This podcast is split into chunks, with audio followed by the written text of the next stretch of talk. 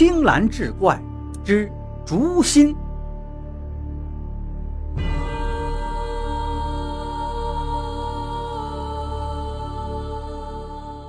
话说青山镇来了个卖艺的老头，自称竹叟，一根竹棍耍的是出神入化。说起青山镇，那不过是个地处深山的小地方，当地人平日里进山砍树，然后运到外面去卖，日子过得倒还不错。镇子上人口稀少，也极少有外人来。竹叟的到来在小镇上引起了不小的轰动。只要有他表演，看客们铁定是里三层外三层，几个水泄不通。这竹叟手里一根竹棍，看似普通，却格外神奇。一会儿能从里头飞出鸽子，一会儿能从两端开出鲜花，令众人是啧啧称奇，掌声不断。竹叟到了青山镇后，日子过得也不错。这一日，竹叟像往常一样。表演了几招，众人正看得兴起，他却收起竹棍，沉默不语。于是有人问：“您这是怎么了？碰着什么烦心事儿了吗？”竹叟道：“哎，说了你们也不懂啊！你们都是些外行，也就是图个热闹，图个新鲜。若是有个爱竹如命的人在这儿，想必就能看出各种玄机。可惜呀，知音难觅。”有人一拍大腿道：“嗨，您说这个爱竹如命的人呢？我们这儿还真有一个。可惜呀，您来的不巧。”竹叟闻言，耳朵都竖起来了。那个人接着说道：“我们这个地方有个姓李的秀才，说起来，这李秀才的祖上还当过大官，到了他祖父这一代，也还算是名门。可惜李秀才的爹年轻的时候被牵入一桩官司。”从此，李家是家道中落，只能算是一般人家了。朱叟道：“知音难觅，何必问出身呢？你说的这李秀才住在何处？”那人笑道：“要不说不巧呢，李秀才这会儿啊，正瘫在床上呢，恐怕是命不久矣呀。这也是命数。李秀才的家族有一种叫做堵心症的遗传病，不知道是从哪一代开始的。”他们家的人只要活到了四十岁，就会因为心脉堵塞而突发急症，就是神仙来了也救不了。李秀才今年刚满四十，说来也奇怪，平日里身子骨一向挺好，前阵儿呢也不知道怎么回事，他突然就卧床不起，病情是一天不如一天了。旁边有人附和道：“可不是嘛，李家这个家传的绝症。”我们这的人呐都知道，以前李家也是家大业大，还有人愿意嫁到他家去。李家的人呢也自知命不久长，个个都是卯足了劲儿早娶老婆早生儿子。因此，虽然李家代代都早死，但是香火倒也不断。先前那个人又说道：“太可惜了，到了李秀才这一代呀，真是不行了，就剩下个老宅子。”虽然说宅子也挺大，也有很多的田地，但是我们山里人最不缺的就是吃的跟住的呀。所以呀，谁家也不愿意把闺女嫁过去。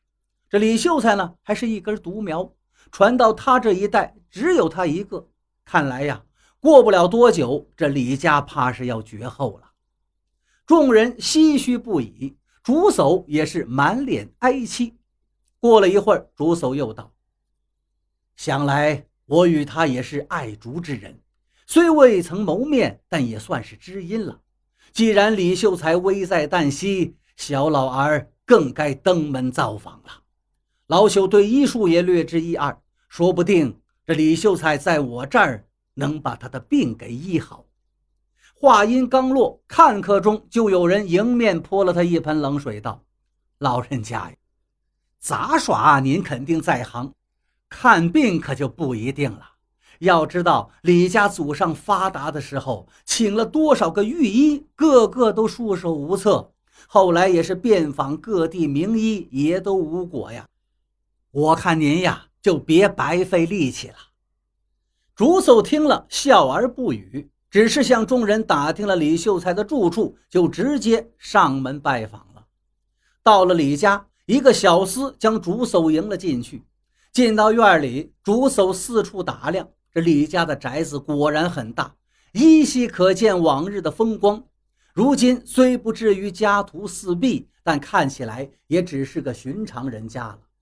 到了内宅，竹叟看到躺在床上的李秀才，他已经是面如白蜡，连呼吸都费劲了。小厮一脸难过的对竹叟道：“这些天来，我倒是能经常去看您变戏法。”可惜我们少爷平时那么爱竹如命的人，如今却不能去看了。若不是这病啊，少爷早就去拜访您了。看到竹叟来了，李秀才也挣扎着想要坐起来。小厮赶忙把李秀才扶住。李秀才喘着气对竹叟道：“想必这位就是耍竹的老人家了。这些天来，我常听这小厮说。”镇子上来了变戏法的，能将一根竹棍耍得出神入化。哎，真想去看看呀！想不到今日劳烦您老人家亲自登门了。竹叟呵呵笑道：“区区小事，不足挂齿。